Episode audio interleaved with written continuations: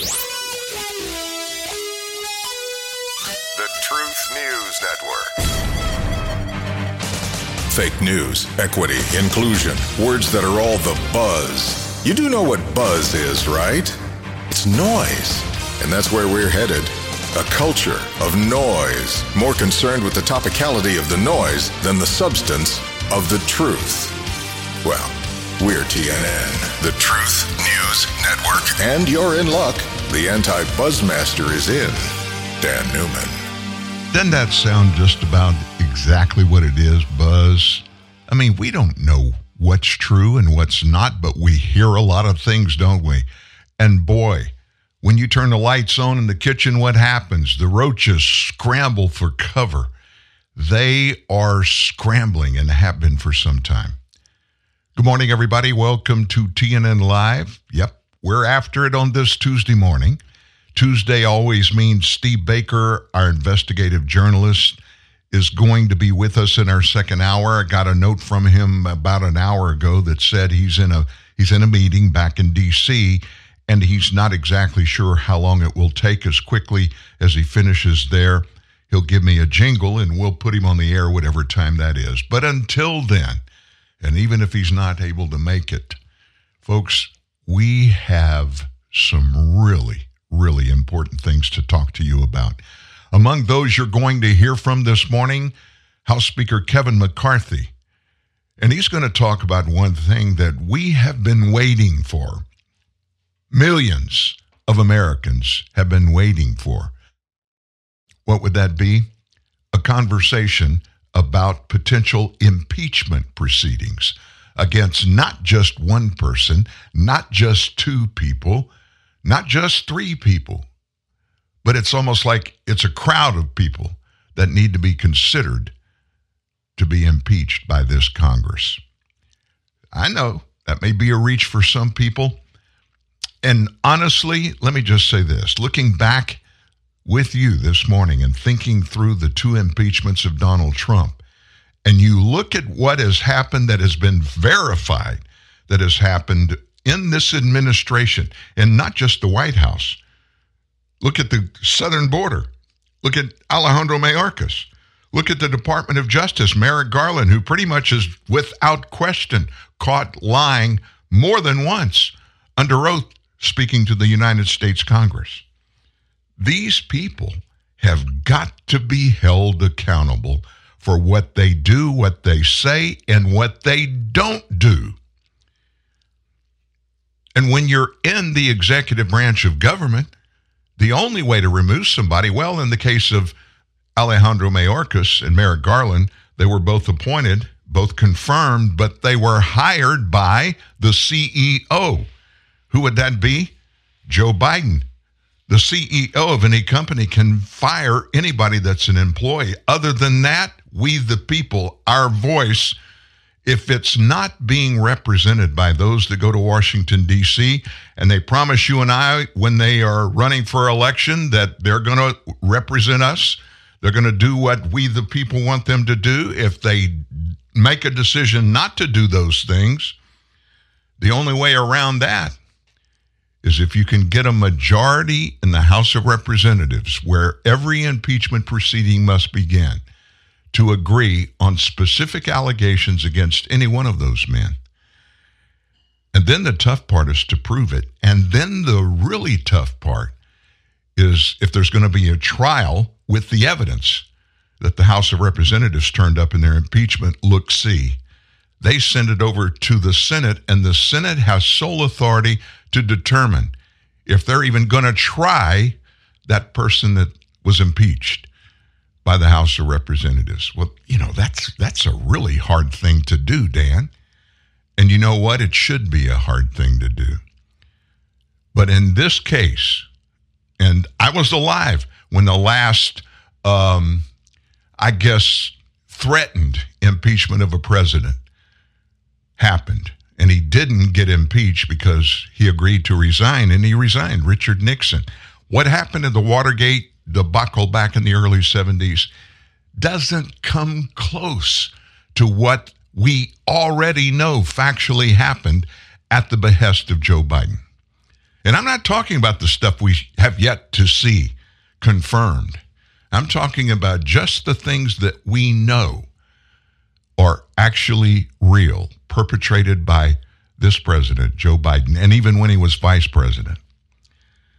The love of money is the root of all evil. Don't ever forget that. That's great wisdom, and it's factual. And the other thing is, we always reap what we sow. What seeds you put in the ground, no matter where it is or what it is, it's going to grow every time. And it's going to become exactly what it was when you planted it in the ground. Facts matter, not hypotheses, not rumors, facts. So we're going to get into all that, and I'm going to let you listen in to MSNBC, a panel with their great wisdom trying to puzzle through and find out what these Republicans think they're going to do to Joe Biden. But let's start the day with a happy little ditty. How about? This hit that ice cold, Michelle Pfeiffer, that white gold. This one for them hood girls, them good girls, straight masterpiece. Styling, wildin', living it up in the city. Got chucks on with Saint Laurent. Gotta kiss myself, I'm so pretty. Huh? Too hot, too hot. Call the police and the fireman, I'm too hot, too hot. Make a dragon wanna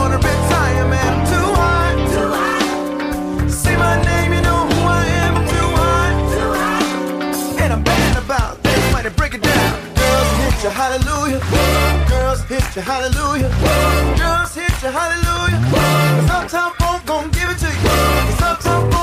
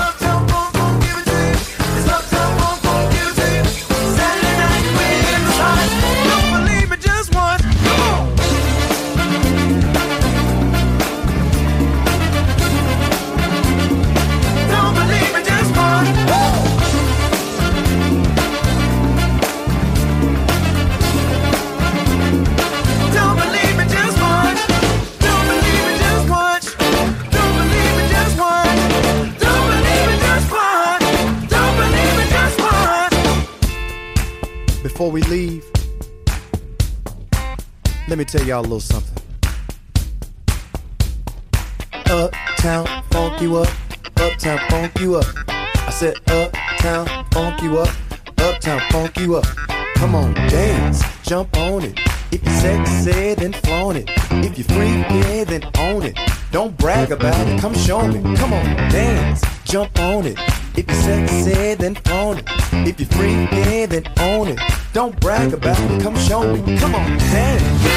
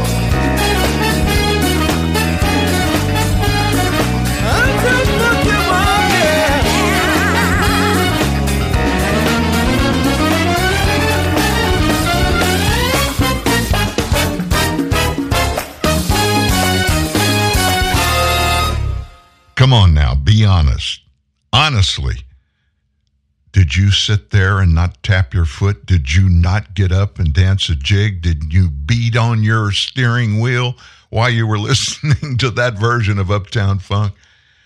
I get all kinds of calls and text every time I play one of these this artist's songs. That's Tim Akers, A K E R S, and the smoking section. Now let me tell you who they are. They're just a studio group. These are people that you've heard numerous times in backgrounds on albums, not just that kind of album, country album, all kinds of music. Tim Akers is known as the best music producer in Nashville. And if you ever get to Nashville, make sure you check the entertainment section of the paper because there are several clubs around Nashville where these guys go on Friday and Saturday night and play and sing, and they're incredible. Tim Akers and the smoking section. What a way to get started.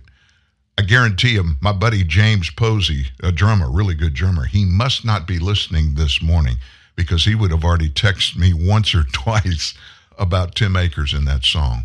Wow, what a big day we have. Lots of things to talk about. Sorry, but a bunch of it is not real positive, but it's factual. And going into that song, I told you one of the things I want you to listen to, and we're not going to listen to it right now, it'll be a little later in the show. This panel from MSNBC, when you hear them, and it's a group of people, it's about four or five people, and they're going to pontificate on impeachment that was voiced for the first time by anybody in the Republican Party yesterday, House Speaker Kevin McCarthy. Oh, these people went absolutely nuts. And this is on MSNBC's Morning Joe show. Morning Joe, two of the the host of the Morning Joe show, two of the least qualified people to be in news and certainly to be on television that I've ever seen. I don't know who they have naked pictures of. Somebody hired them and keeps them there. There's got to be a reason. It's not because they're good journalists or it's not because they are honest journalists for sure. So we're going to get into that.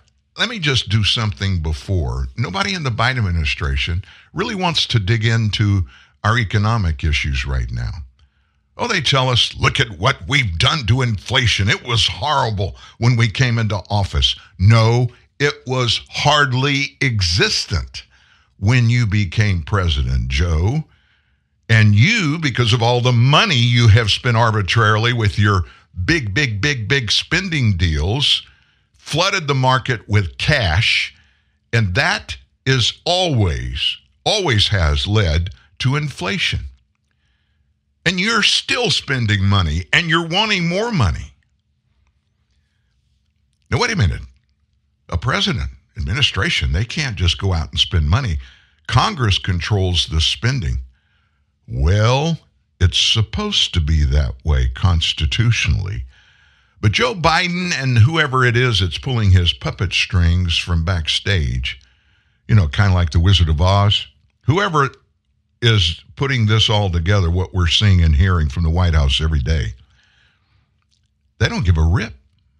They don't care. Facts don't matter. Truth doesn't matter. They're doing what they want to do and what they're getting by doing.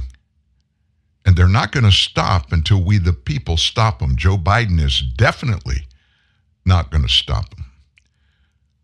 So, just looking at our business situation, the real business situation, Standards and Poor, S&P, you hear that term all the time. A flash composite from purchasing managers and index that gives you kind of a foretelling of what's just ahead. That index plummeted one and a half points down to 52 in July. Services weaker than expected, manufacturing stronger, but manufacturing, even though it's a little bit stronger than the previous month, June, it's still in negative territory. Joe Biden's out there, he's trumpeting the fact he's brought back all kind of manufacturing operations. There are none here. There are none. If you heard him last week get out and he did uh, in a speech, he told people all kinds of things. We're bringing this massive wind farm to the East Coast, and it's going to bring billions of dollars of manufacturing back to the U.S. Guess what? None of that's true. If they ordered all of that equipment for that wind farm, and I pray they don't because we won't have a whale in the Atlantic Ocean if they keep killing them with their wind farms. But if the orders were there, we don't have the manufacturing facilities in the U.S. to make those wind farm pieces of equipment. We don't have it. And we don't have the people. We've got jobs open and people won't go to work because they're making money. The federal government is still paying people not to work. And he wants to brag about all of this good stuff. It's not real. The measure looking one year into the future also, this is from the same report, deteriorated sharply, and it's painting a darkening picture of the economy. The manufacturing activity index, it rose to 49 from 46.3 in June. That's the highest score in three months and beating even the most optimistic forecast. The output index for manufacturing rose to 50, and that's a two month high. The activity index for the services sector, however, it declined to 52 from 54. That's the lowest reading in five months. The output index for services fell 1.2 percentage points to 52, also a five month low. So let's bring this all to a head. I mean, these are all just gobbledygook numbers to most of us. After businesses reported a surge in cost inflation, cost inflation. In other words, all the goods and supplies they have to put together to sell to us. There was another big surge in that inflation number in June. The rate of increase in total input prices did soften a bit in July. But inflation on what businesses charge for their products and services, it went up again as firms sought to pass on higher costs and higher interest rate payments. Thank you, Uncle Joe. Passing all that along to who? Consumers. That's the way the free market system works. July is seeing an unwelcome combination of slower economic growth, weaker job creation, gloomier business confidence, and sticky inflation. That's from Chris Williamson, chief business economist at S&P Global Market Intelligence. And he added, now listen to this. It, this is about two paragraphs, and I'm going to quote him. I don't want to get out of context, but listen to the overall theme of what this expert is telling us. And by the way, this guy's not a Republican. He said the overall rate of output growth measured across manufacturing and services is consistent with GDP expanding at an annualized quarterly rate of about 1.5% at the start of the third quarter. That's down from 2%, the pace that was signaled by the survey in the second quarter this year. However, growth is being entirely driven by the service sector, and in particular, rising spending from international clients, which is helping offset a becalmed manufacturing sector and increasingly subdued demand from U.S. households and businesses. Did you get that last part of that last sentence? Subdued demand from U.S. households and U.S. businesses. I'll come back to that in a second. He said, furthermore, business optimism about the year ahead outlook has deteriorated sharply to the lowest seen so far this year. The darkening picture adds downside risk to output growth in the coming months, which, alongside the slowing in the pace of expansion in July, will keep alive fear that the U.S. economy may yet succumb to another downturn before the year is out. The stickiness of price pressures, meanwhile, remains a big concern as a survey index of selling prices has acted as a reliable leading indicator of consumer price inflation, anticipating the easing to 3% in June, it sends a worrying signal that further falls in the rate of inflation below 3% may prove elusive in the near term. Now, what does all this mean? Everything that the president's out there and stumping with, he was speaking in front of a massive uh, labor union rally Friday night when he just went on, on and on and on about how great everything is and we're doing this and manufacturing's back. None of that's true. There will be manufacturing if this wind farm thing happens and if any other business expansion happens. But the way Joe has left everything or is leaving everything after his first term as president, nobody in the United States is being hired to manufacture anything because we're buying it all from China. And he doesn't want to say that. Have you looked at the China, our deficit with China? Nobody's talking about it. You know why? It's up dramatically. That means we're buying way more from them than they're buying from us. And one more thing before I move on. You know, you hear all this on the on the news. They're talking about how great the economy is. It's growing. Inflation is way, way, way, way down. It went up 14% so far in his presidency, and it's not way, way, way, way down. It's lower than it was, thank God. But I don't believe the economic news by what I hear from these reports. You know why I will believe it? When I go to the store, when I go to the gas pump, when I go to a movie, when I order something from Amazon, oh my gosh, you're buying from the Chinese. You know what I mean. Buying things, getting services now are still way more than they were two and a half years ago. Costs aren't coming down. Americans relate to what we have left in our wallets at the end of the month after paying our bills. And my slim wallet gets slimmer every month from just doing the few things I do, spending around our house. I go to the grocery store for Marianne once or twice a week. And when I go, prices are going up still. I mean it. I'm, I shop that enough where I can tell you when a jar of pickles goes up or a loaf of bread or a pound of ground beef, I see that. And it's not getting better. And I don't think it's going to get better anytime soon. My opinion. I qualified that. I'm telling you, that's my opinion. So why don't we move on from that? I'm not preaching gloom and doom, not at all. I'm just telling you things are being painted as being better than they are. Maybe they're better than they have been.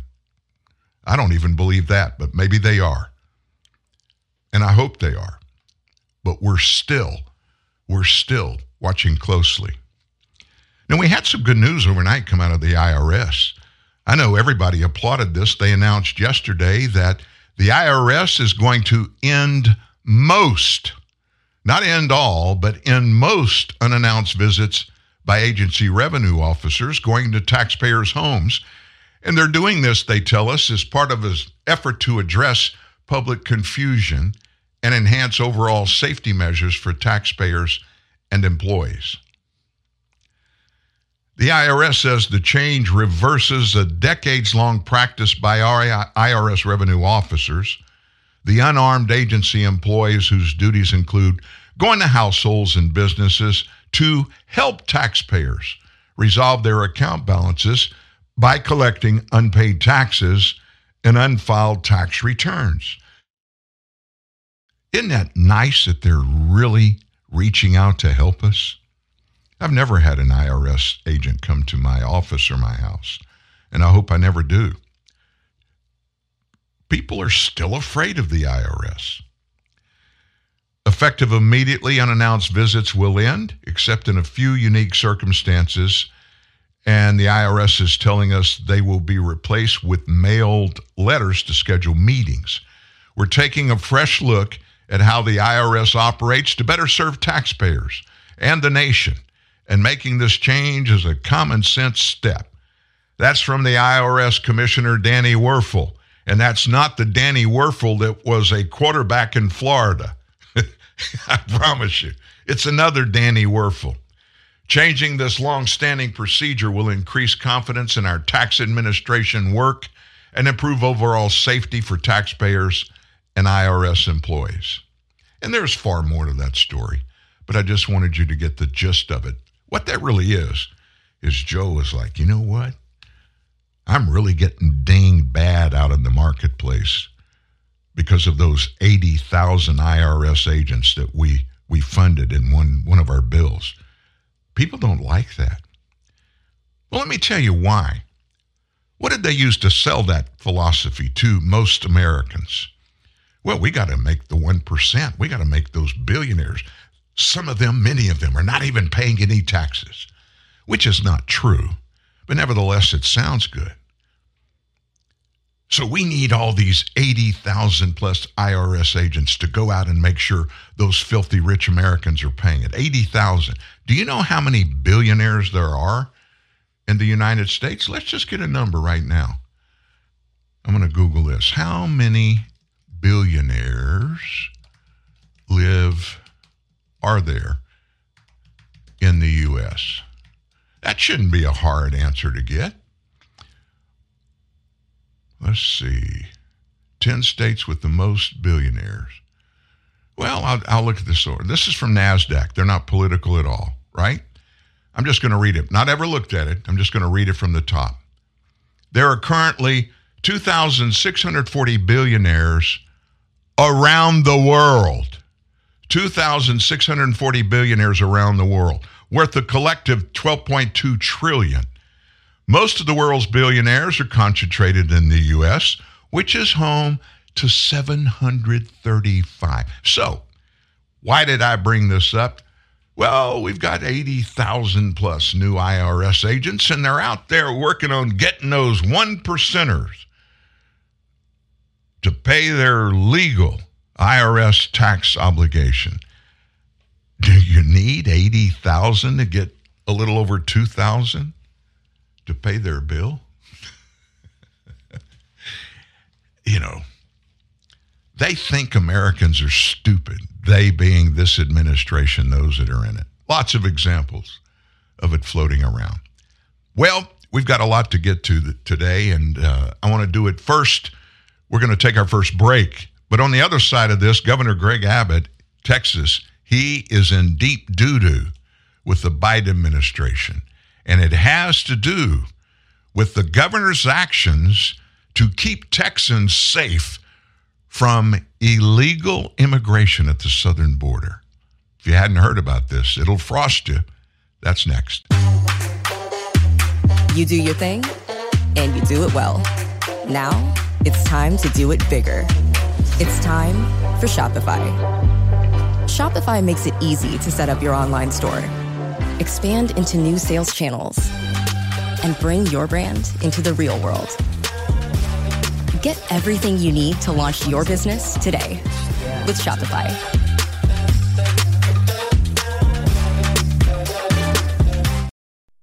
New home ownership can be a real eye opener, but it's the perfect time to look into Homeowner 101 from the Home Depot.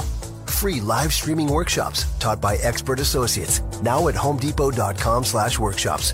You'll find indoor and outdoor workshops, even home systems workshops. Plus, you'll get the know how you need to care for your biggest investment. Master the basics at Homeowner 101, only at the Home Depot. How doers get more done. Register now at homedepot.com slash workshops. No way. Taco Bell's toasted cheddar chalupa is back. Are you thinking what I'm thinking? They, toasted six-month-old aged cheddar right onto the shell of a chalupa. That's genius, no delicious, no both, and now comes in a box with a crunchy taco, cinnamon twist, and a medium drink. Whoa. Oh, sorry, this is this is my stop. Oh, uh, cool. We're all thinking it. The $5 toasted cheddar chalupa box is back. Only at Taco Bell. At limited participating U.S. locations for a limited time only. Contact local store for prices, hours, and participation, which vary. Tax extra. Drinks excludes freezes. You love chocolate. Mmm, chocolate. You love M&Ms. Oh, yes. But your tastes have grown up and you're just not wild about super sweet milk chocolate. So you've been avoiding M&Ms. Yeah. Well, fear no more. Huh? M&M's dark chocolate to the rescue. My heroes. M&M's dark chocolate candies, available wherever fine candies are sold. No identity politics, no political elitism. Read and hear the truth, always sourced from facts. Real truth, real news. TNN, the Truth News Network. So here's some real news, some real truth. As you probably heard, Texas Governor Greg Abbott, he decided because the Biden administration will not, will not control the southern border across his state. He was going to do it himself. Why? It's costing Texans, many people along the southern border, and now all across the state, illegal immigrants are costing Texans billions of dollars every year, not even mentioning the horrible drugs, fentanyl and other kind of drugs that are coming through Texas on their way to points around the nation. And then criminality. I've told you the Texas Department of Public Safety is not releasing the same report now.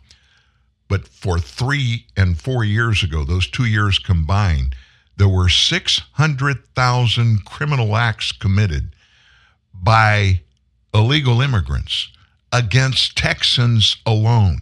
And those illegal acts, they ranged from first degree murder all the way down to just simple breaking and entering. Now, what is the governor supposed to do? His first commitment is to take care of the people of his state. Just like the first prerequisite for any president to be successful is to take care of the people of the nation. Joe's not doing that.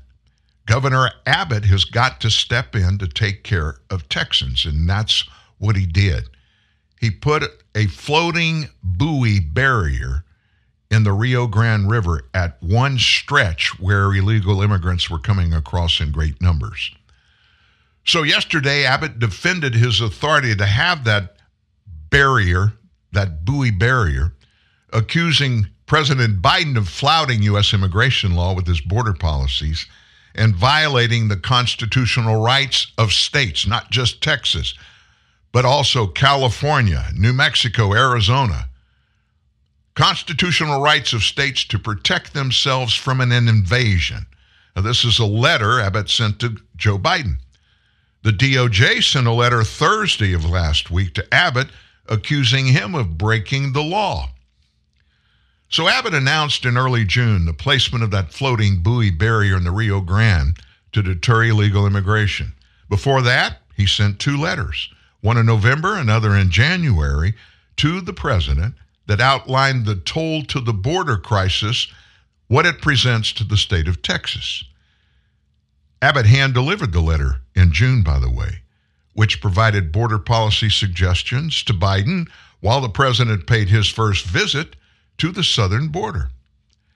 In a late night letter sent to me Thursday, your lawyers, this is Abbott in his letter back to Joe, your lawyers at the DOJ threatened to sue the state of Texas over the floating marine barriers we have deployed in the Rio Grande River at Eagle Pass. Texas will see you in court, Mr. President. While I share the humanitarian concerns noted in your lawyer's letter, Mr. President, your finger points in the wrong direction.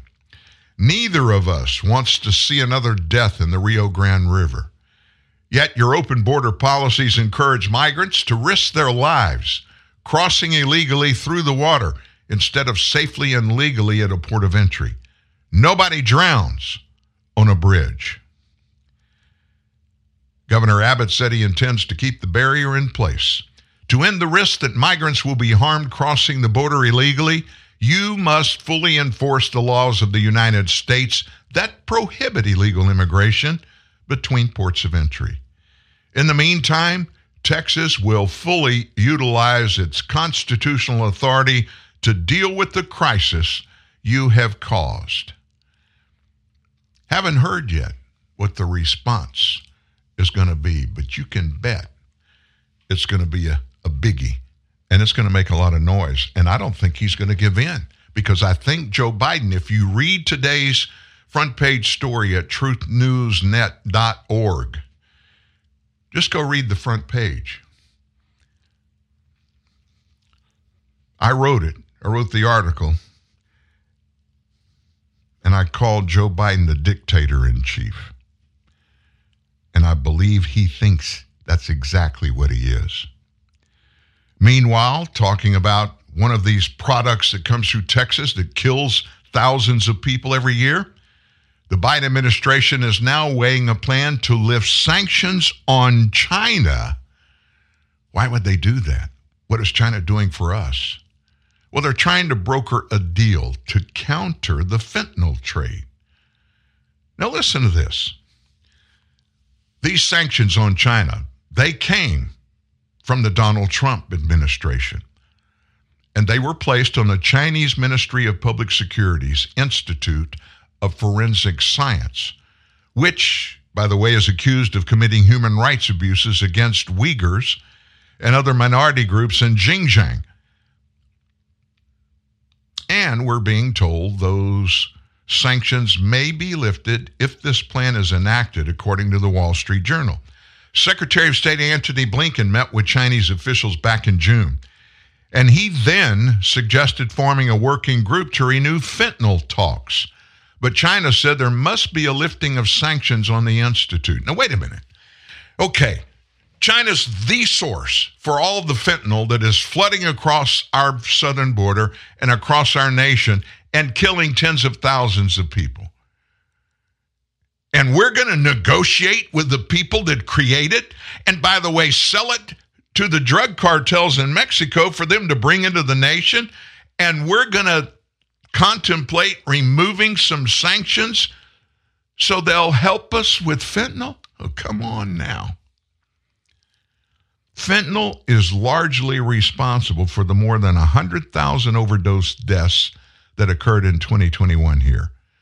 More than 100,000.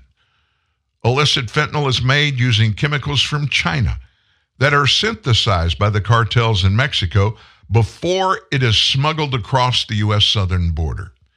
Now, that's according to the DEA. China hasn't agreed to anything.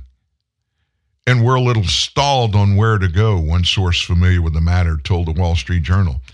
Antony Blinken, Secretary of State, brain surgeon, Secretary of State, by the way, he didn't agree to lifting the sanctions while he was in Beijing. And that's a good thing.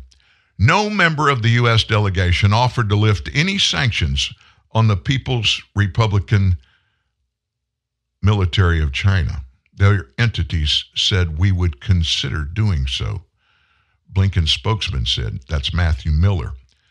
The secretary discussed a working group on fentanyl that would allow each side to raise and discuss their concerns, and we continue to call on the PRC to stop the flow of fentanyl precursor chemicals from China to the cartels. In other words, the things that must go into the production of fentanyl, all of the drugs, they come from China.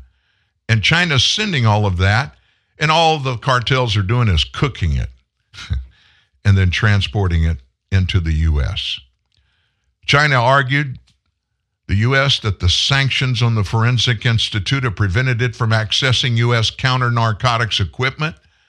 If the U.S. genuinely wants to resolve its domestic drug problem, then it should respect the facts, withdraw the sanctions, and stop smearing and scapegoating China's foreign ministry. Okay.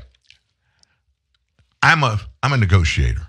I'm one of those guys I like to I like to I'm a good salesman. My wife tells everybody that. Dan can sell a popsicle to an Eskimo. I don't know if that's true, but I like to put deals together where everybody involved in the deal gets something out of it. It can't just be a one way thing or it's not a good deal. So, what do we want from China? We want them to stop killing Americans with the drug, all of the stuff that goes into chemically manufacturing fentanyl that the cartels in Mexico are using. We want them to stop it. And so we have to give them something for them to quit murdering people? You think it's a good thing to negotiate with criminals so that you want to give them something else so they'll stop committing their criminal acts? Is that what happens? That's Joe Biden's methodology. We're talking about Antony Blinken. He's got a long history with me. He was a huge part of what happened in the Middle East when Hillary Clinton was Secretary of State. And Lloyd Austin, now our defense secretary, was the head of Central Command. He was over all of our military in Europe, the Middle East, and North Africa when Benghazi happened. He's the guy, Lloyd Austin, was the guy that called back those SEAL members that were in the air waiting for the go to go down to Benghazi and land and save those people in the embassy, four of them that got slaughtered. That was on Antony Blinken's watch and Lloyd Austin's watch. I don't trust them. And they work for us. Do you think the Chinese trust them? you know they don't. If we don't, if I don't, I guarantee you the Chinese don't give a rip about it. You, you're going to have to give them something, or they're just going to keep on trucking. And there's nothing that this administration can do. Well, why, Dan? The President of the United States, he can do whatever. And we're talking about legality here. This is all illegal. Yeah, it is. So, how does this administration work? They do what they want to do, period. They don't care. They do not care. Tell me what's better in your life today than, than it was January 20th of 2021. Look at your checkbook balance. Look at what you're paying at the gas pump. Oh, by the way, have you gone shopping for your new stove? Your new heater? Your new air conditioner? Oh, and have you paid the down payment on your electric car? All those people in Washington, D.C., ain't none of them driving around in electric cars. They're not changing out their heating systems, air conditioning systems, nor their stoves from gas to electricity. They're not doing that, but they don't have to because they're the ones in charge. And Joe Biden is the dictator in chief. You never heard this in the Biden administration what is good for the goose is good for the gander. Uh uh They do their stuff, we do our stuff, and the twain will never meet. In other words, they don't give a rip about us. They're going to get theirs. That's all they're there for. And if we, the people, get a little bit of good out of it, they're just going to use that. Look what we did for you to try to get you to give them a chance to go back and get it one more time. Now, have you heard about all of the cryptocurrency stuff? Everybody knows now what Bitcoin is. That's kind of the universal language. When I talk about cryptocurrency, do you know anything about cryptocurrency? They'll immediately come back in. Oh, yeah, I know Bitcoin. Well, there's a whole lot of cryptocurrency that's not Bitcoin. Bitcoin is the most famous, and it probably is the cryptocurrency that uh, people have made more money with than any other. But we're headed in that direction. We are headed to the world of cryptocurrency, and I've got some news about it. You're going to want to hear it. Open AI. That's the name of the new cryptocurrency. That's the company name. And the CEO, Sam Altman, he's doing something that is brand new that nobody's heard about. I've got details right after this.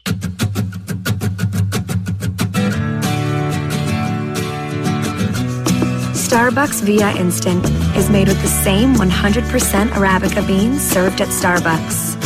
So it's the only instant with the rich, delicious taste of the Starbucks coffees you love and takes only seconds to make. Starbucks Via Instant, the only instant coffee of its kind. Available in black, flavored lattes and iced coffee. So, Miss Harris, what makes you think you're a good fit with us here at Schmidt, Starks, and Sopransky? Oh, sir, there are so many reasons. I specialized in research and theoretical studies for several years at the Southampton Institute, Mhm. preceded by intensive graduate studies at Syracuse. Certainly, my skills are well suited for a position here at Schmidt, Starks, and Sopransky? Oh, thanks. A job interview and a root canal on the same day. Want to get away? Get the heck out of there with Southwest Airlines. Fly coast to coast for $99 or less by November 3rd. It was nice meeting you, sir. Yes, we'll get back to you soon. Soon. Southwest Airlines, a symbol of freedom. Call 1 800 iFly SWA. Out for some lays and you face a test. Which tasty chip will be the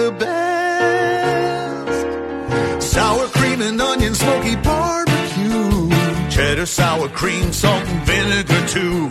You sample them all cause the crisp is so good on your lips. Yeah. You left your wallet at home, but now you have a new best friend. The many flavors of Lay's chips. One taste and you're in love. Violence, screaming obscenities, heated arguments, angry crowds. Roller derby? Nah. Election season. And your voice of calm is truthnewsnet.org. Have you ever been to roller derby? I've, I've, I used to watch it. It used to come on like late night when I lived down in Lafayette, Louisiana as a boy. It would come on like Friday nights, 10:30, 11 o'clock. That's the only time I ever saw it. I've never heard of a match going on, but I do know it was very physical. And uh, a lot of the teams were women's teams. And those women not only got physical with each other, they got really nasty. And I mean, it was almost like professional wrestling. You wanted to see some fights, knocking people down. They all had on skates. And you can imagine with a big, heavy skate on your foot what you could do to hurt somebody else with that foot. Violence, that's what Pete Moss was just mentioning. So, what about this Sam Altman cryptocurrency thing? It's called OpenAI. It's a cryptocurrency initiative that features a global ID. And it's not just going to be another cryptocurrency. There are plans to make it part of Universal Basic Income, UBI. And it's already been launched. It was officially launched yesterday. WorldCoin is a cryptocurrency project. It's placing orbs, O R B S, orbs, around the globe that scan an individual's irises to discern whether they are a human and issues them a world ID, which is, we're told, our global digital passport. In order to get one, one of those world ID, customers must book an appointment to conduct an in person eye scan using WorldCoin's orb, which is a silver ball designed to verify humanness and uniqueness in a secure and privacy preserving way. Now, this, my friends, is like the Twilight Zone. So we're told that there's going to be a beta period. You know, that's the testing period as WorldCoin rolls this out. It's already reached 2 million users and is currently expanding its global orb deployment to 35 cities in 20 countries. Additionally, people who register in some countries will get WorldCoin's cryptocurrency token, WLD. OpenAI is the company that created the popular chatbots, Chat GPT, which has a left wing bias. The World ID has a potential to address the challenge of choosing or distinguishing humans from artificial intelligence while preserving privacy. Yeah, right. Whoever owns it or runs it's going to have access to everything. There won't be privacy in this. Further, the project stated WorldCoin could enable global democratic processes and eventually show a potential path to AI funded Universal Basic Income, UBI. People will be supercharged by AI, which will have massive economic impl- implications. That's from Sam Altman. Adding UBI as an example of that, asserting that world IDs can help prevent defrauding the social benefits program.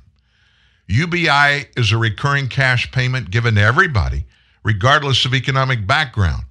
That's according to Stanford's Basic Income Lab. First off, you need to understand it don't exist right now. It ain't there. It's the panacea that everybody's talking about. Everybody on earth gets the same amount of money every month. Who's going to foot the bill? Well, if anything like this ever comes up, do you think some of those African nations that are out in the middle of nowhere, they're natives, there's no kind of business, there's nothing going on there, there's no banks, there's nothing. Do you think those people are going to contribute, step up to the table and help out? No. It would be literally, in Sam Altman's world, it would be steal from the rich and give to the poor. And they, of course, determine the definition of the rich and the poor, right? Moreover, Altman told Reuters yesterday that UBI will not be implemented until very far in the future. And he was uncertain of how the program would operate, but he stated WorldCoin as an important step on the path to its implementation. Just thought I'd throw that little tidbit out there. It's kind of a bombshell, right? I told you we had some folks that we want you to hear from today.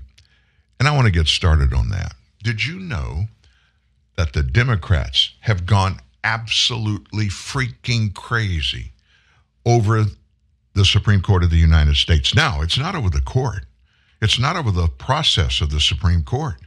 It's over the fact that, oh my gosh, to quote Barack Obama, when conservatives were griping about some of the stuff that was coming out of his Supreme Court, here's what he said to defend it Elections have consequences. And what the inference was there hey, I got elected. I get to nominate somebody for the court. It's going to be somebody that's a far lefty. That's okay when Democrats are in charge. But when Donald J. Trump, the orange man, he actually got to nominate three people to the court, and all three of them, oh no, what are we going to do? All three of them are conservatives. And it's driving the left crazy.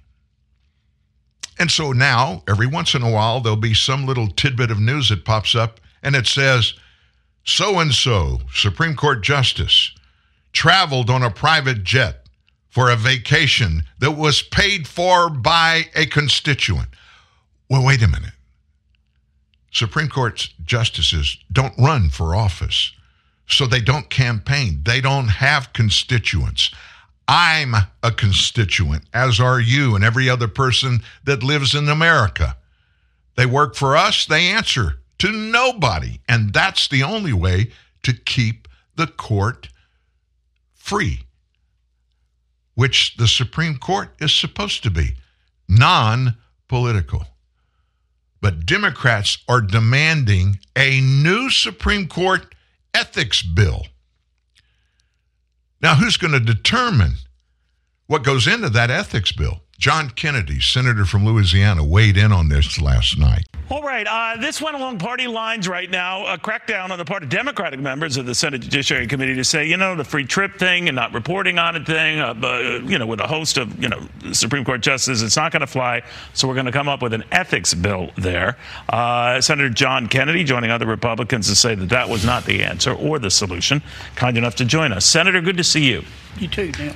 Um, this ethics bill, the Democrats were saying it would just hold Supreme Court justices to the same ethics standards that uh, I, I suppose you have in the Senate and the, the House supposedly has there. What do you make of that? I voted against the bill for a number of reasons. Uh, some of the proponents of the bill have said that the uh, Supreme Court needs a code of conduct. That's not accurate. The Supreme Court has a code of conduct. You can go to uscourts.gov and read it. The Supreme Court amended it last spring, and it is talking about amending it again. Number two, um, I think the legislation brought by Senator Whitehouse is unconstitutional under uh, Article 3 in our separation of powers doctrine. If you uh, read cases like U.S. v. Klein, U.S. v. Nixon, Buckley v. Valeo, um, Collins v. Yellen, uh, I, I don't think that the Congress has the power to write a code of ethics for the Supreme Court any more than the Co- Supreme Court has the right to write a code of ethics for Congress. So the Supreme Court Um, should police three- itself and its own behavior. That's what you're saying. What if it doesn't, though? I mean, the same could be said, you're quite right, about if the House doesn't do that or the Senate doesn't do that, then who does do that? But, but what do you think? Well, they. Ha- you ask what if they don't? They are. They are policing themselves. They have a code of conduct. Now, some of my colleagues Will that code of conduct change? like- Will that code of conduct change the way some trips were not reported or gifts were not shared or publicized? I mean, do you know that? Not that it would matter if you could say, It like you, already- to your point, that you can't do that with another branch of government. Well, it already has changed. It was changed last spring. Now, if you take, uh, if you accept food or expensive lodging or a private airplane trip, uh, you have to you have to disclose that. So it has changed. So, with those disclosures, uh, especially concerning Justice Thomas and a couple of others uh, that go before, I guess, some of these revamped procedures, uh, what happens then to justices who might violate that in the future? Do, do, does the Supreme Court have the power to say you have to go? I don't know the answer to that. Um, I, I just believe that under the separation of powers doctrine, Congress can't regulate the internal affairs of the court. And I also believe, Neil, that, how can I put this? Uh, sometimes Congress is like high school, except no one graduates. There are members of Congress that if, if, you do something they don't like, they will try to hurt you. And I'm not saying this is true of all of my colleagues, but I believe that for many of my colleagues, this, this legislation is not about ethics. It's about um, the Dobbs case and abortion and Biden v. Nebraska and student debt, and it's about uh, um, no, no racial quotas and admissions. I think that some of my colleagues are angry at the Supreme Court and they want to hurt this court. That's why, if they could, they would uh, they would expand the court. So they can't do that, so instead they're going to try to uh, destroy it from within. That's my opinion. Uh, uh, understood. Uh, Do do you personally, though, Senator, have any issue with some of the things we've heard from a couple of justices who did get very expensive trips and very nice gifts? I mean, would would you? Does that personally offend you in any way? Well, under under I, I've read the code of conduct, and I think it's a good code of conduct. And you're supposed to disclose an expensive trip. Sometimes justices haven't done that Okay. when it's been called to their attention. They have a fin- they have filed amended disclosures.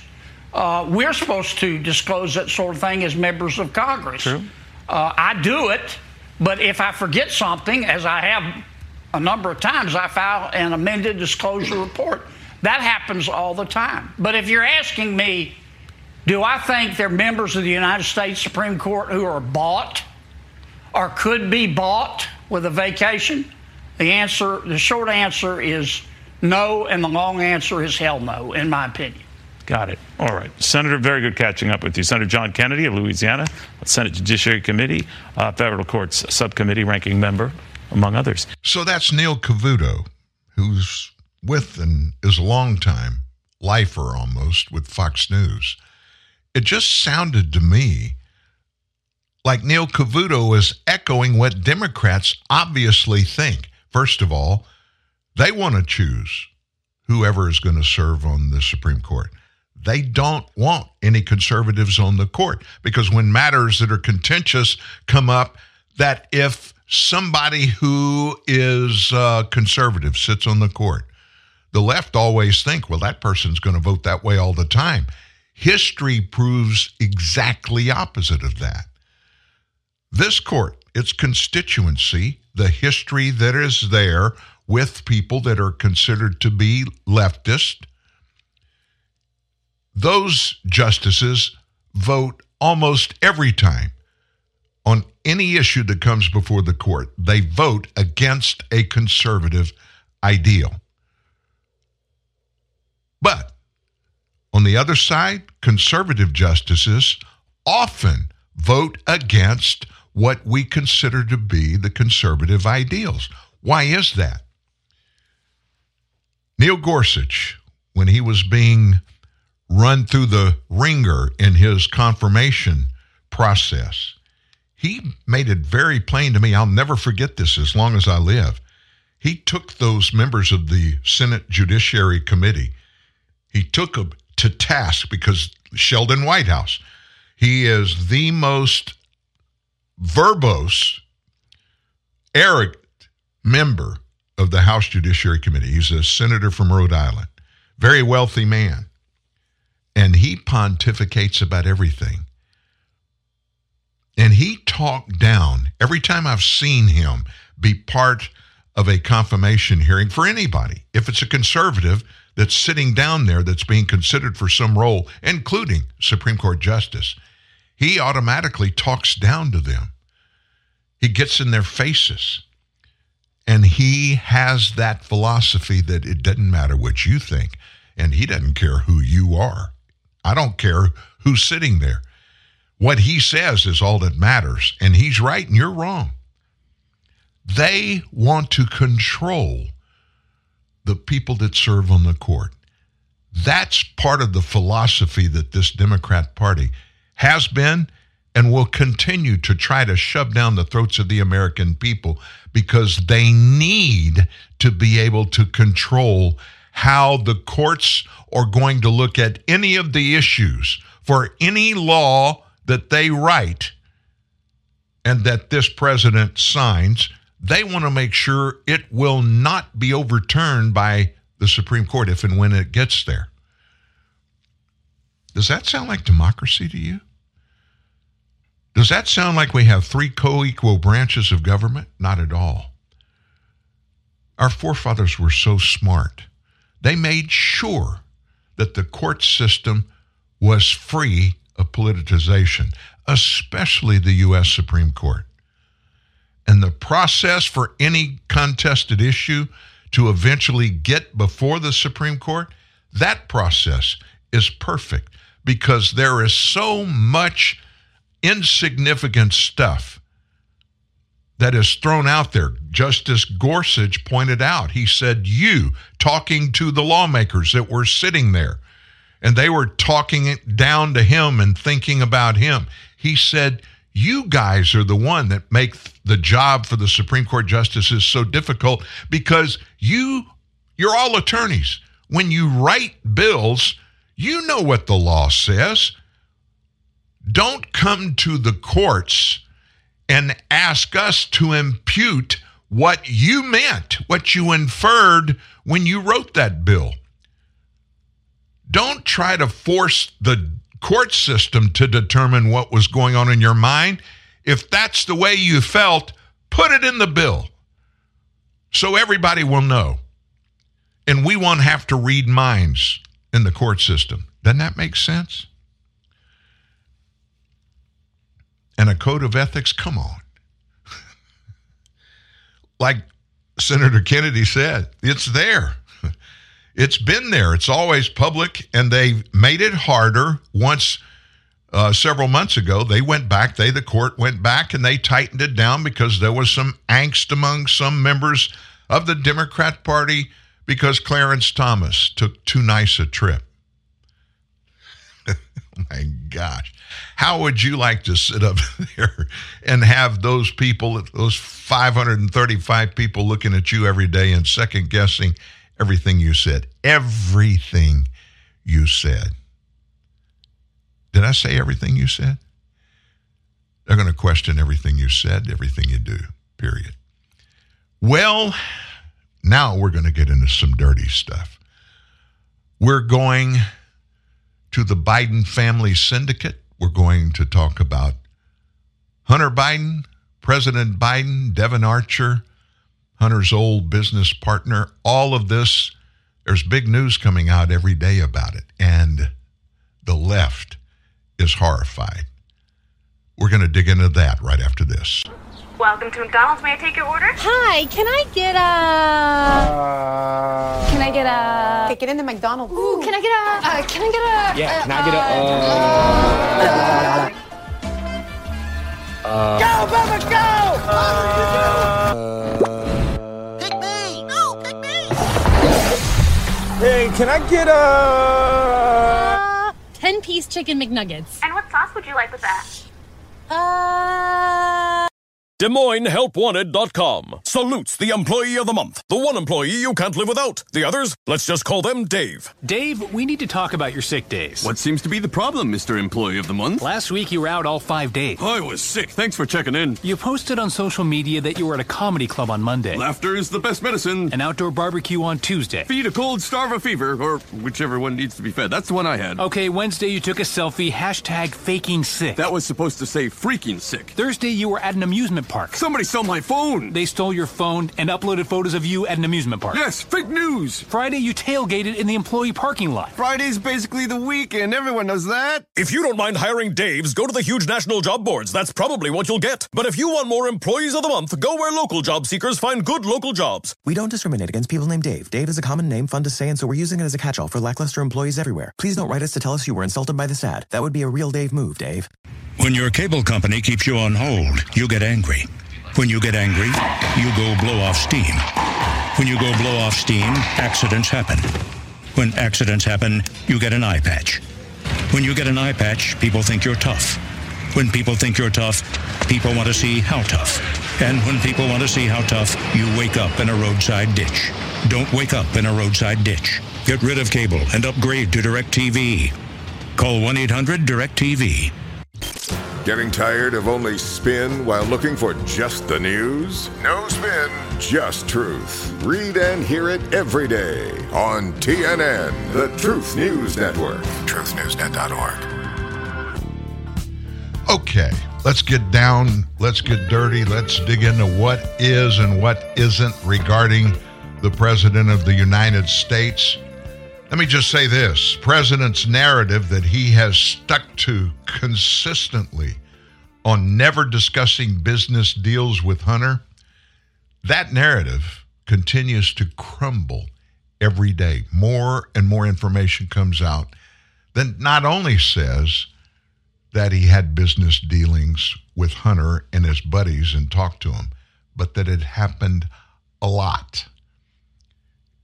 Biden's repeated insistence that he had no knowledge at all of Hunter's business dealings continues to crumble under the weight of allegations he was frequently involved, including reported forthcoming testimony from Devon Archer, one of Hunter's longest friends and business partners, that the then vice president was on more than two dozen business calls with Hunter.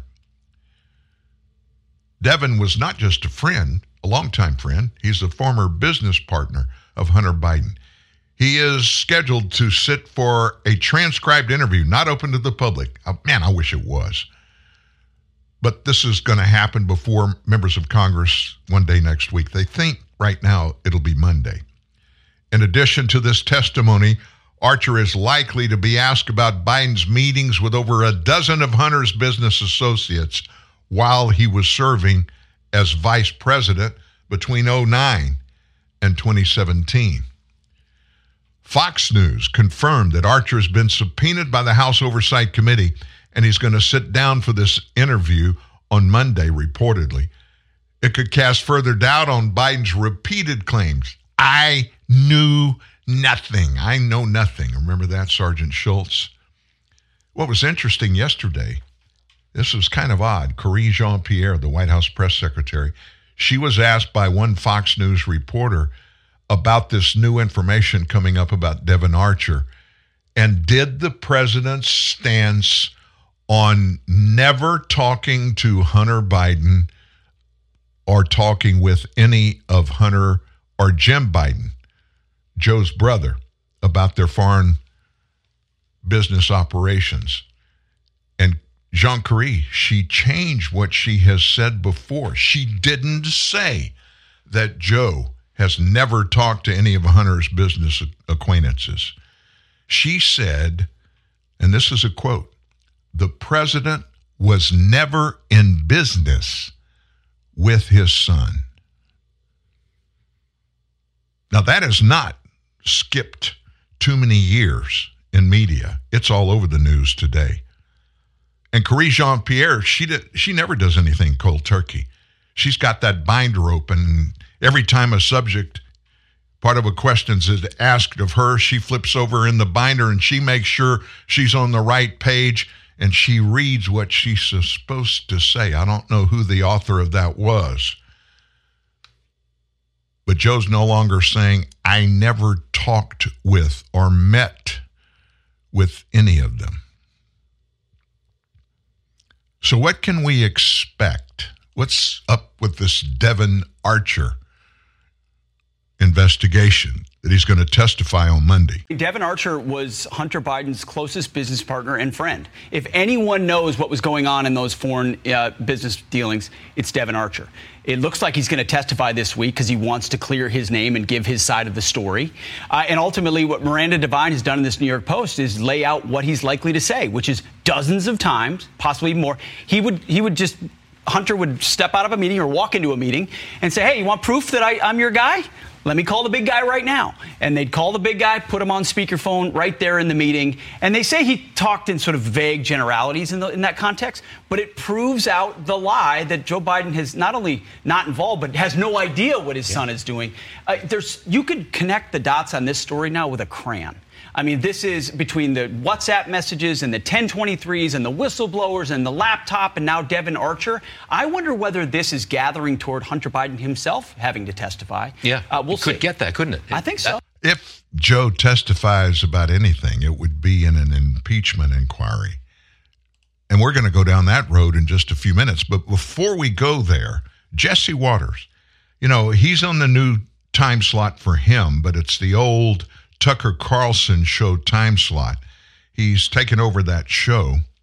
And uh, I'll just say this on the side. I like Jesse a lot, but he is not Tucker Carlson. And the ratings on that show prove it. All that being said, Tucker weighed in about this Devon Archer testimony and what it's going to do to or with our president. Well, the dam's finally breaking for the Bidens. Next Monday, Hunter Biden's right hand man, Devon Archer, a lifelong friend and longtime business partner of the Biden family, will speak to James Comer's House Oversight Committee. He'll sit for a deposition under oath and possibly later testify live on camera. Miranda Devine at the New York Post reports that Devon Archer will tell Congress that Joe Biden spoke with and met with Hunter Biden's shady foreign business associates dozens of times. Testimony from a Biden insider like this will be devastating. Miranda reports that when Joe Biden was vice president, Hunter Biden was meeting with the Ukrainian energy CEO, dialed his father, put it on speaker, introduced his father, the vice president of the United States, to his Ukrainian boss, and let his dad know these guys, quote, need our support. Three days later, Joe Biden flew to Ukraine and got the prosecutor fired who was investigating Hunter's Ukrainian boss. I said, I'm leaving in six hours. If the prosecutor's not fired, you're not getting the money. Oh, son of a got fired. Donald Trump got impeached for zeroing in on that. And we have emails backing this up that Hunter was hired to get his dad to fire the prosecutor. The Biden family was getting rich off you, the American taxpayer. The Biden family was putting their own financial interests over the interests of the United States. Devon Archer was in business with the Bidens for over a decade. Devon Archer says Joe Biden was on a first name basis with the Burisma executives. His lawyer released a statement which read in part, quote, Devin Archer believes strongly in the rule of law and the democratic system and is prepared to answer the committee's questions, just as he's already answered similar questions from a federal grand jury. And this executive is the same one who says he has tapes of Joe Biden shaking him down for $5 million and says he has bank records proving he paid the bribe. Devon Archer will also testify that Hunter called his dad in front of his business partners dozens of times. It's how Hunter justified the bribes. He can get his dad on the phone wherever and whenever a foreign national wanted, as long as he was paying. This corroborates what Tony Bobulinski said. In fact, the same day that Hunter Biden shook down the Chinese for money, claiming his dad was sitting next to him and would be really mad if the money didn't come through, well, it turns out Hunter was in Delaware at his dad's house that very same day, taking his dad's Corvette for a joyride with two young women, putting Joe and Hunter at the same place at the same time. Archer's also expected to tell Congress about dinners Hunter set up between his dad and foreign business partners from Ukraine, Russia, and Kazakhstan. Emails and photographs also put Joe Biden at these dinners. But here's the catch Archer's family has been getting death threats. Devon Archer has put off this deposition a couple of times. He's also about to report for prison for a year for ripping off Indian tribes. He's a convict, like a lot of the Biden's business partners were. And now the White House is panicking. Their defenses are shifting. Chairman James Comer today says that the Oversight Committee, excuse me, has evidence that the president in the past communicated directly with foreign business associates of his son Hunter Biden many times. Curious if the White House and the president still stand behind his comment that he's never been involved and has never even uh, spoken to his son about his. Business. So I've been I've been asked this question a million times. The answer is not going to change. The answer remains the same. The president ha- was never in business with his son. I just don't have anything else to add. For years, the White House defense was Joe Biden never spoke to his son about his business, and now they're saying Joe Biden was never in business with his son. So what does that mean? So there we go. Confirmation of what I just told you before you heard from Jesse Watters there. So this thing is is going around and around and around in circles. It has since Joe's even before he was president. And it just won't go away. So where does that bring us? What point are we at today? Well, we talked about earlier impeachment is a possibility for more than just Joe Biden. Alejandro Mayorkas, he's the Secretary of Homeland Security, Attorney General Merrick Garland. Both of them have, in numerous cases, gone against their oaths of office, violated anything and everything that they're supposed to be doing in the respective jobs that they have. So you got Merrick Garland lied under oath. That's pretty well concrete. It's been proven. Alejandro Mayorkas, he's the one that's been suborning, breaking federal immigration laws every day by finding ways to make it okay and easy for people to come into the nation illegally in direct contravention of federal immigration laws. And now, the President of the United States. So you've heard everything that I've heard. You've seen everything that I've seen for months and months and years about all of this alleged wrongdoing. But now, because we have a Democrat controlled Senate, but thank God we have a GOP controlled House of Representatives, real committee investigations have been happening. I mean, real investigations out front where the American people, we the people, can look in and see and hear and watch it for ourselves, which is directly opposite of what Democrats had been doing. Impeachment is now, for the first time, being mentioned by House Speaker Kevin McCarthy. But instead of just hearing from the House Speaker, I grabbed a piece this morning from MSNBC on Morning Joe's show.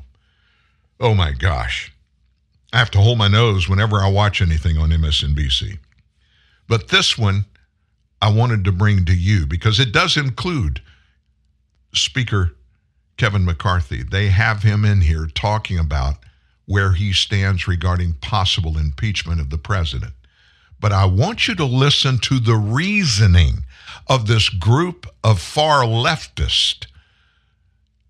And you're going to laugh. You may cry some too, but listen to these stupid people that have no contact, no relationship whatsoever with facts or truth. House Speaker Kevin McCarthy is raising the possibility of an impeachment inquiry against President Biden. He made the remarks during an interview on Fox News last night while weighing in on the Republican led investigations into the Biden family's business dealings. When President Biden was running for office, he told the American public that he's never talked about business. He said his family has never received a dollar from China, which we now prove is not true. We've only followed where the information has taken us. But Hannity, this is Speaker- rising to the level of impeachment inquiry, which provides Congress the strongest power to get the rest of the knowledge and information needed. Because this president has also used something we have not seen since Richard Nixon used the weaponization of government to benefit his family and deny Congress the ability to have the oversight. I believe we will follow this all the way to the end, and this is going to rise to an impeachment inquiry the way the Constitution tells us to do this, and we have to get the answers to these questions. The White House spokesman for oversight and investigations, Ian Sams, later responded, writing, quote, instead of focusing on the real issues Americans want us to address, like continuing to lower inflation or create jobs, this is what the White House GOP, excuse me, the House GOP wants to prioritize. Their eagerness to go after the president, regardless of the truth, is seemingly bottomless. Jonathan Lemire, it strikes you listening to Speaker McCarthy there that other than that one phone call, private phone call on January 6, 2021, we have not heard that level of outrage, that depth of criticism from Kevin McCarthy about Donald Trump attempting to lead a coup against the United States government around the 2020 election, taking classified information about nuclear secrets and war plans back to Mar-a-Lago. He's held that for President Biden and his son. Yeah, and let's fact check him right off the top. They haven't proven uh, that there was any wrong uh, doing here, despite what he said last night. And the House GOP is kicking up whistleblower after whistleblower alleging wrongdoing, but have yet to provide any concrete evidence. Did they ever find the fugitive guy, Lemire? Have they found The- him yet? The guy with the was it the guy with the one arm? Oh, no, that The was a different arms guy. dealer, No, the yeah, yeah, no, he's Yeah. he's he's been missing. Uh, there's another guy who's I believe uh, under indictment uh, in federal indictment because of his wrongdoings and this matter. Uh, and we he, look, they had a couple members of the IRS came up last week and did testify that they felt like this should have been a matter that should have been prosecuted further about Hunter Biden. And then under oath, they also acknowledged that well actually superiors disagree with us quite a bit. It's actually pretty common uh, for it not to, to happen. So Eugene Robinson, uh, people that I've talked to say that uh, the House is hell bent on some sort of impeachment. They think Attorney General Merrick Garland might be more likely candidate uh, than President Biden, but certainly they're not ruling out the president. And I just, if that, what sort of, if, if, if they do go there for an impeachment inquiry for President Biden, I just ask you, like, where are we heading now? Is are we in a moment where impeachment, which was supposed to, is supposed to be rare and, and, and almost sacred, is just being tossed around like another political ploy? Is every president going forward going to face some sort of impeachment inquiry? A short answer, it looks like yes. I mean, it, it, it looks like that this is kind of the default position. And uh, this, much of this Republican Party in the House, at least, um, seems to believe or want to make people think they believe that the impeachments of President Trump were um, um, illegal, were um, to- totally political, uh, and so they have a they believe they have a constituency that wants to see them strike back in the same way at at Joe Biden, and I think Kevin McCarthy is responding uh, to that constituency, and so we may be in in that situation that you described. We may be in a situation where impeachment just becomes kind of a phase of a presidency. You know, Elise, there's a comic aspect to uh, watching Kevin McCarthy speak like that. There's a, obviously a political aspect, but there's also a tragic aspect to it in the sense that is are we watching a democracy collapse in full public view, in plain view, with these people like Kevin McCarthy getting on talking about impeaching Joe Biden rather than don't look over there, don't look at Donald Trump. And if any of them were asked, could you tell us how you feel about Peter Stager?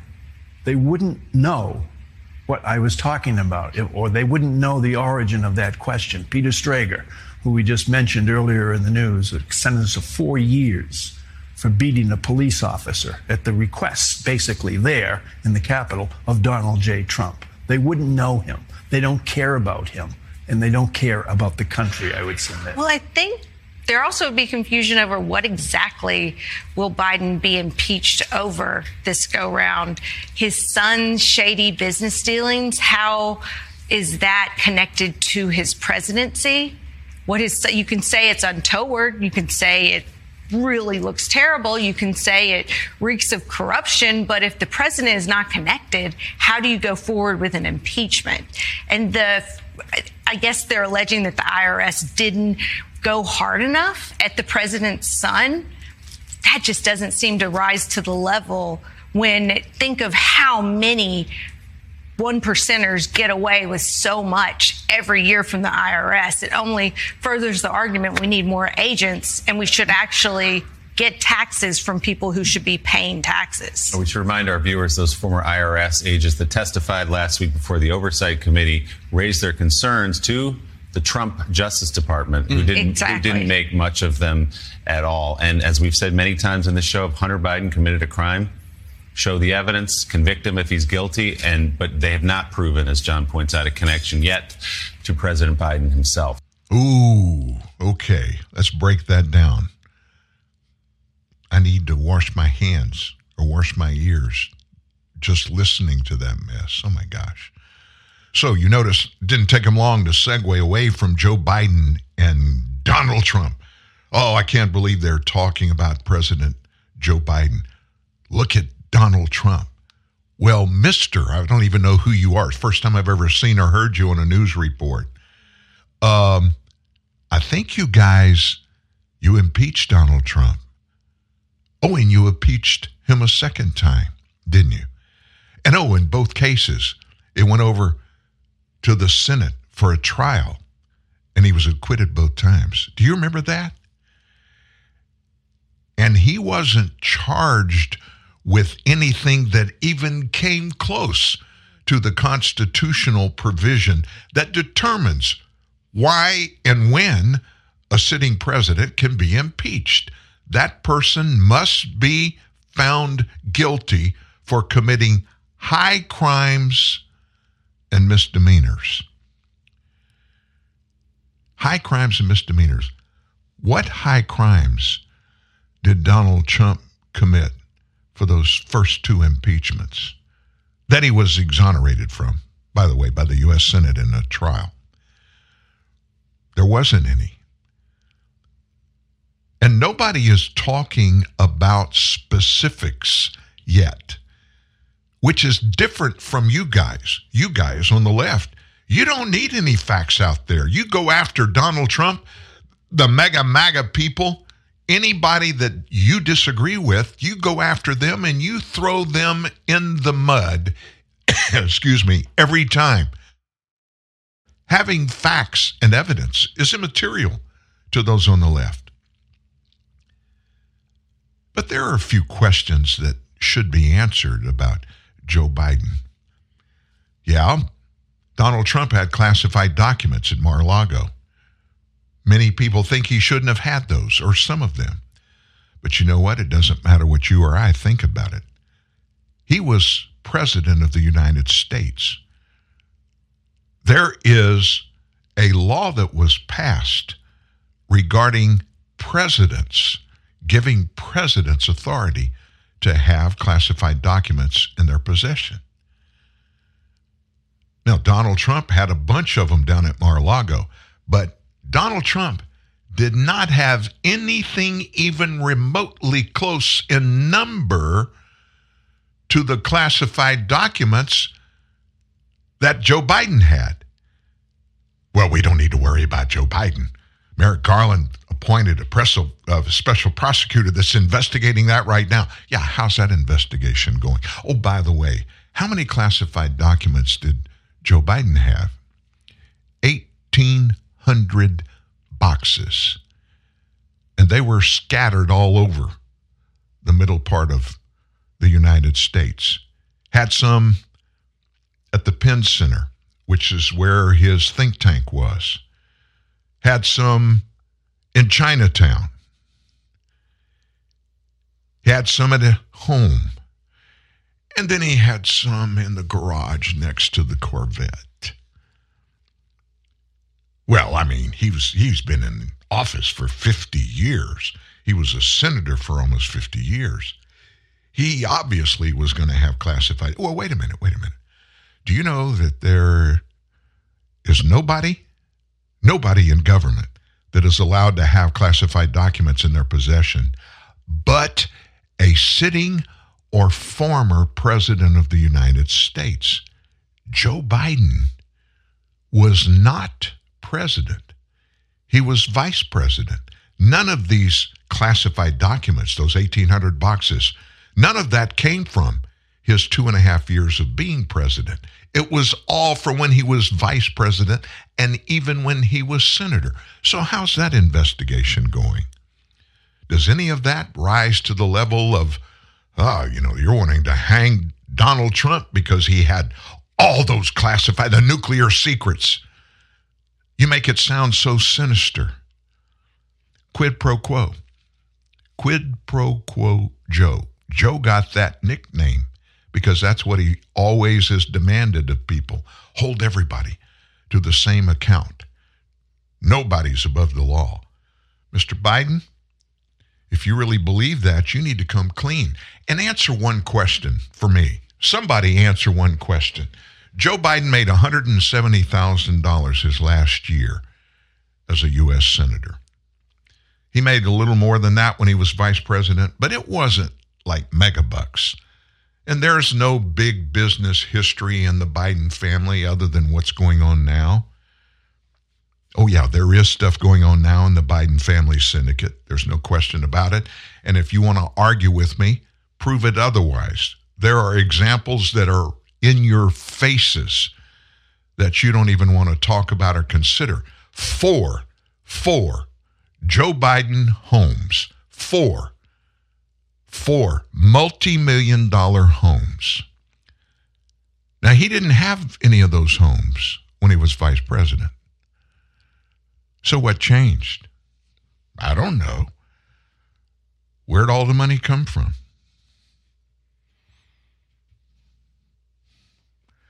Kevin McCarthy did not say we're going to impeach Joe Biden.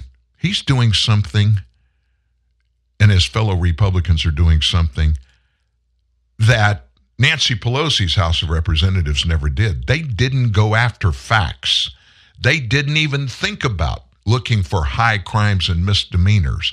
When they went after Donald Trump, they went after Donald Trump because they wanted to go after Donald Trump. And they ran it up the flagpole with nothing substantive. And that's the way it turned out. Oh, we impeached Donald Trump. Ha ha ha. But he wasn't convicted. And you went and impeached him a second time after he was leaving office. You wanted somehow to pin something on him that would keep him from ever living back in Washington, D.C., and certainly at 1600 Pennsylvania Avenue. You know why? Because you're petrified. Donald Trump is the first person that I know of in my lifetime, and I'll be 70 years old this weekend. I became cognizant of what politics were in the early 60s. So I've been around a while, cognizant of what goes on in Washington, D.C. Richard Nixon did nothing that rises to the level of what is alleged, at least so far, that nobody is saying it's absolutely true. That's what investigations are about. That's what an impeachment inquiry is about. Is going and finally having the authority to find out if something really rose to the level of high crimes and misdemeanors committed by Joe Biden. Never want to talk about Joe Biden, do they? What's that all about? They want to talk about Donald Trump because there is something, there is something. that young man that they were talking about that got he beat up a cop? I never heard of the guy. Do you think, do you honestly think Donald Trump ordered that beating to happen? That's what that MSNBC guy that I have no clue who he was, that's what he said. What does that have to do with the conversation about the wrongdoing, alleged wrongdoing of Joe Biden?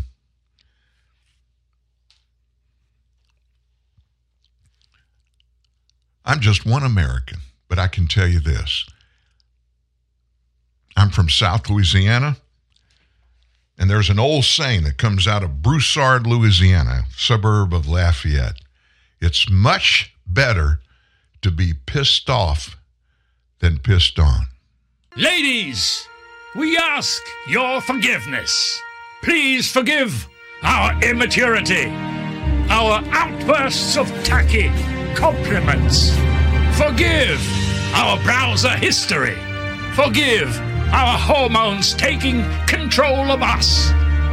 Forgive us for thinking an open shirt is the ultimate weapon of appeal.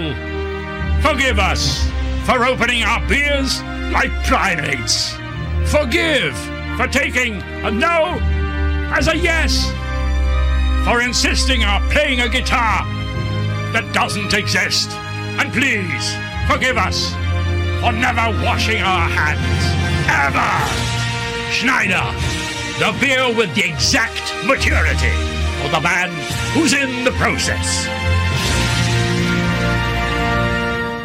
Hey, what do you want to da da da? I don't know. What do y'all think we should da da da? Well, what did we da yesterday? Hmm, yesterday. All the dolls feel like the same doll these days. I know. Like, is today Monday or Tuesday? Today is Thursday.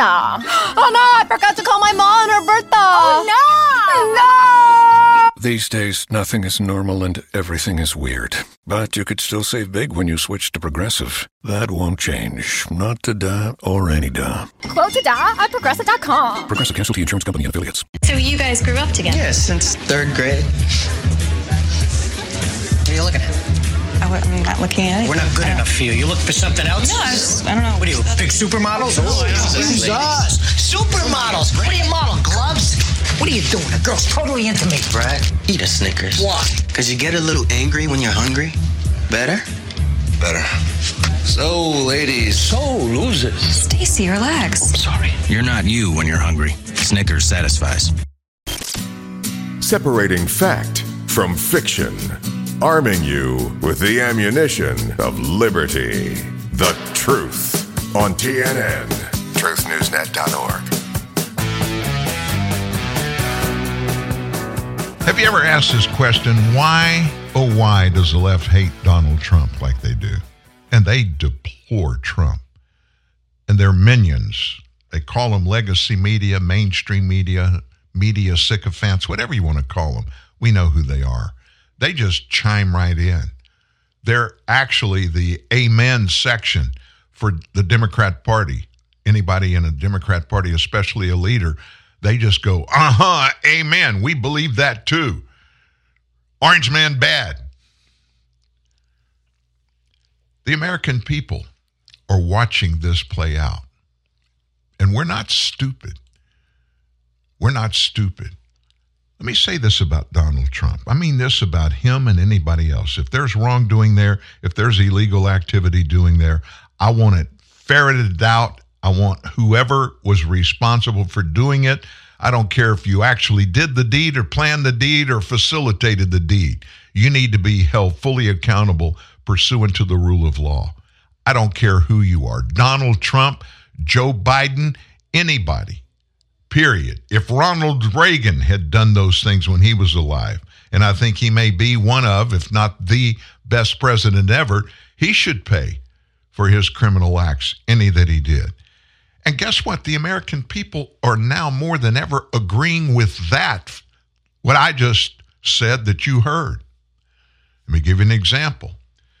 We're in an election cycle. Nobody wants to think about it yet. We're 16 months away from the 2024 election. And guess what? Up in New Hampshire, among New Hampshire Republicans, it's Donald Trump or best.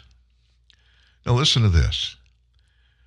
If New Hampshire Republicans could pick their dream president from anybody alive, they overwhelmingly choose 2024 frontrunner Donald Trump. But 3%, they said they would go for Ronald Reagan. Of course, Reagan's not alive. It's official now. So they were asked up in New Hampshire to pick their dream president from anybody alive. More than a third New Hampshire GOP primary voters chose the New York property developer turned politician. Trump easily beats the field of 2024 runners, as well as wild cards like Elon Musk or previous candidates like uh, Mitt Romney, who was a 2012 nominee. He even beat Ronald Reagan, often picked by conservatives as the greatest president of all time. Although, given the facts he's been dead for about 20 years, he should not have snuck on to these results. So it's perhaps not surprising that Trump's 35% vote share is 10 times more than the leader credited with winning the Cold War and who gave his name to a brand of low tax, small government economics that dominated the Republican Party for generations. These results came in a new poll for Daily Mail that looked at the state of the primary race in New Hampshire, one of the crucial early states in every election cycle. It also found Trump lost ground with New Hampshire Republicans since April. He won the support of 42% of respondents. That's down from 51%. Trump remains a clear frontrunner, even if his share of support has dwindled a bit but it's dwindled in part because of an increasingly crowded field of GOP candidates. The New Hampshire GOP vote is fully on the Trump train. That's according to James Johnson of JL Partners, which did the polling. Given the choice of anybody on earth to be president, they stick with Trump. And even though they rate DeSantis as best on a huge range of issues, they picked Trump for the presidential nomination. Now, that doesn't mean Trump is unbeatable but without a single challenger, he is the clear favorite for the nomination. Florida Governor DeSantis came in second for voters' dream pick, but Reagan, frequently ranked as one of the most important Republican presidents ever, can manage only seventh place. He comes below New Hampshire Governor Chris Sununu, who benefits no doubt from home field advantage. He had 6%, but he's ruled himself out of running in 2024. Two candidates tie with Reagan at 3%. Anti woke entrepreneur Vivek Ramaswamy and South Carolina Senator Tim Scott have both seen their campaigns get traction in the past month or so, and they're tied by former candidate Senator Mitt Romney. Can't even imagine Mitt Romney as president. Yeah, I voted for him but it was not a vote for him, it was a vote against Obama. Then there's a string of wild cards in the form of former Secretary of State Condoleezza Rice, former Democrat turned pinup favorite of the radical right, Tulsi Gabbard, and billionaire Elon Musk, the arch libertarian and liberal baiter. Former South Carolina Governor Nikki Haley joins them at 2%. Liberal comedian Jon Stewart gets on the list with 1% as does former Secretary of State's Colin Powell and Mike Pompeo. Pompeo himself is ruled out of a 2024 run. Then it kind of goes downhill. There's a, a smattering of celebrities who chart under 1%. Singer Taylor Swift, Mick Jagger of the Rolling Stones, who was ineligible for the White House, by the way, because he's British. Actor Clint Eastwood, who did at least serve as a mayor and fellow movie star Dwayne Johnson. The poll for Daily Mail was conducted from July 13th to 20th, has a 3.9% margin of error, 591 registered Republicans. Now, why am I telling you all this? We don't look at polls to be anything final, but it gives you a trend of where people are in their thinking about whatever the poll is done about and they're important, but not so much important in a standalone basis, but put in the context of all of the stuff going on, especially around this election in 2024. This is probably the most important presidential election of my lifetime. It really is. And I've said that about previous election runs, but I've never seen the United States anywhere close to where it is today. Now, we talked just a moment ago. Tulsi Gabbard got in that New Hampshire poll. A lot of people like Tulsi. I like her. Besides, she's very attractive from Hawaii. She's a conservative, was a conservative Democrat, if there was such a thing. And she left the Democrat Party. She's not a Republican, not declared, and she's not running for anything at this point. But she, when she talks, she makes good common sense about a lot of things. And she got in the conversation this week about one of the most controversial things of our genera- of, of this generation, maybe future generations as well. What am I talking about? Gender reassignment surgeries. Kat Cammack, a member of the House of Representatives, called minor gender reassignment a Frankenstein experiment. Cammack slammed her Democratic colleagues for walking out of a hearing last week when she started playing a video of an expert discussing gender transition surgeries. Cammack is pushing to make sure no taxpayer funds go toward those surgeries, by the way. I couldn't believe these Democrats, Democrats got up and walked out of that hearing. Two weeks ago, we published a story. Remember it if you were looking in at truthnewsnet.org. It was about the number one transgender surgery hospital in the U.S. It's actually in Portland, Oregon. And an insider came public, and we published the story as this person talked about the horrors that accompany any of this gender transition surgery. It changes those people for life. Democrats didn't want to hear any of that. Cammack, by the way, is from Florida. She said the surgeries that Democrats want to approve for kids is like a Frankenstein experiment. She slammed her colleagues in the Energy and Commerce Committee for refusing to listen to the facts related to these surgeries for prepubescent children and other minors. Cammack explained she believes Democrats walked out because they know the surgeon in the video was proving and affirming, perhaps unintentionally, that these transgender or gender changing surgeries should not be performed on adolescents. This is experimental. This is, I want to say, almost akin to a Frankenstein experiment on a on children, she said. And she said that in an interview yesterday morning. There's no consent that you can give as an adolescent to change your anatomy. The Energy and Commerce Committee was meeting last Wednesday talking about funding for children's hospitals. Cammack claims that Democrats are not willing to address the impending threat of a doctor shortage without also including in any new laws the right for minors to seek and undergo gender reassignment surgeries. So, after the panel took a recess and voted on whether to show the video, Democrats were seen getting up from their seats and walking out of the room.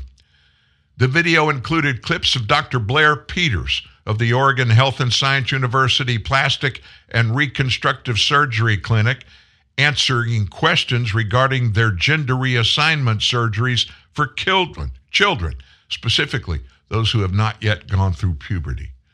The one thing that is very new is genital surgeries, Peter says in the video. The adolescence for sure presents some unique challenges. The doctor continued, obviously, there's great evidence supporting pubertal suppression for a whole variety of benefits.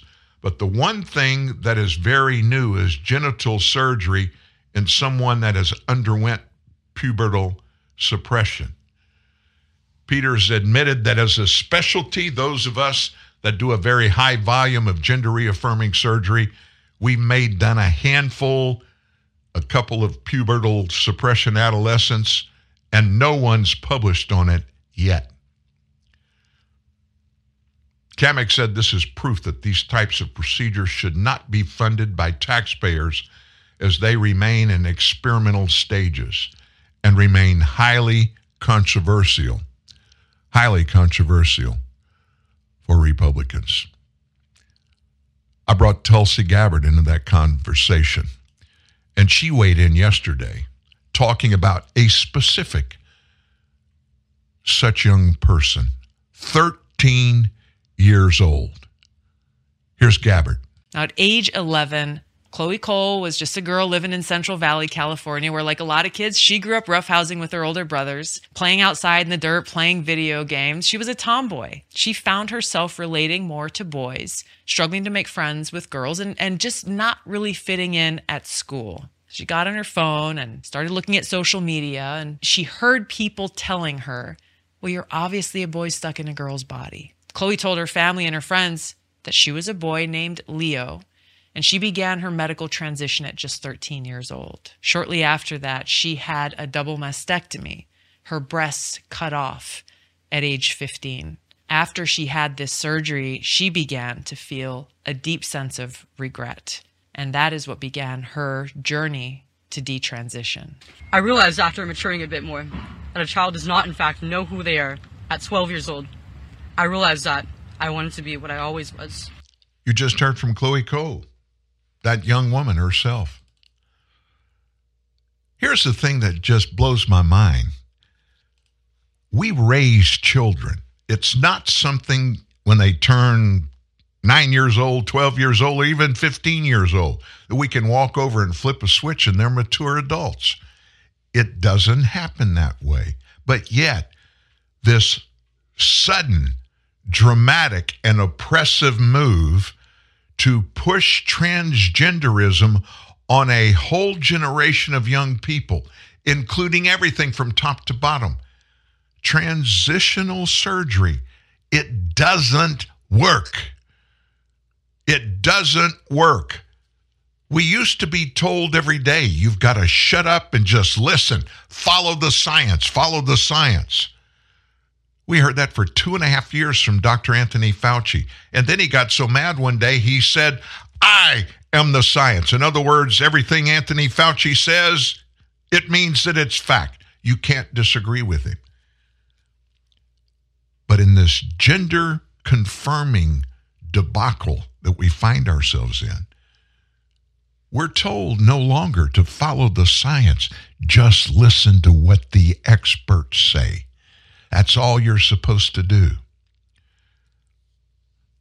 I'll refer you one once more to that article at truthnewsnet.org.